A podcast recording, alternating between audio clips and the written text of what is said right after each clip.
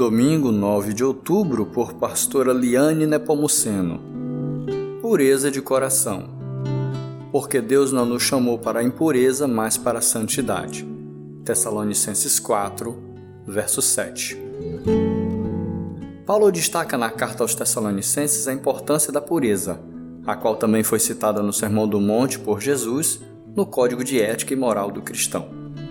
Jesus, embora misericordioso com os pecadores, era duro com a prática do pecado e deixa claro que, mais que um corpo puro, ele exige um coração puro, uma mente pura, isso é, uma virtude da alma. Nossas atitudes e palavras são concebidas no coração.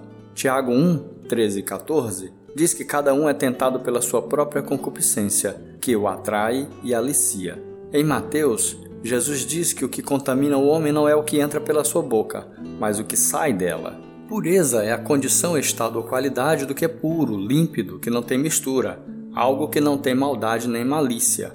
Tem a ver com sinceridade. É o que se contrapõe à pureza? Ter uma vida dupla. Como cristãos, precisamos nos posicionar por uma vida de autenticidade. Ter um Deus customizado para si. Muitos criam um Deus segundo seus desejos e não querem obedecer ao Deus da Bíblia. Egoísmo. O mundo valoriza o ter, e o eu tem se tornado o centro de cada existência. Cristãos precisam colocar Cristo no altar e viver como ele ensinou. O que quer ser o maior, que seja o que serve. Como está o seu coração?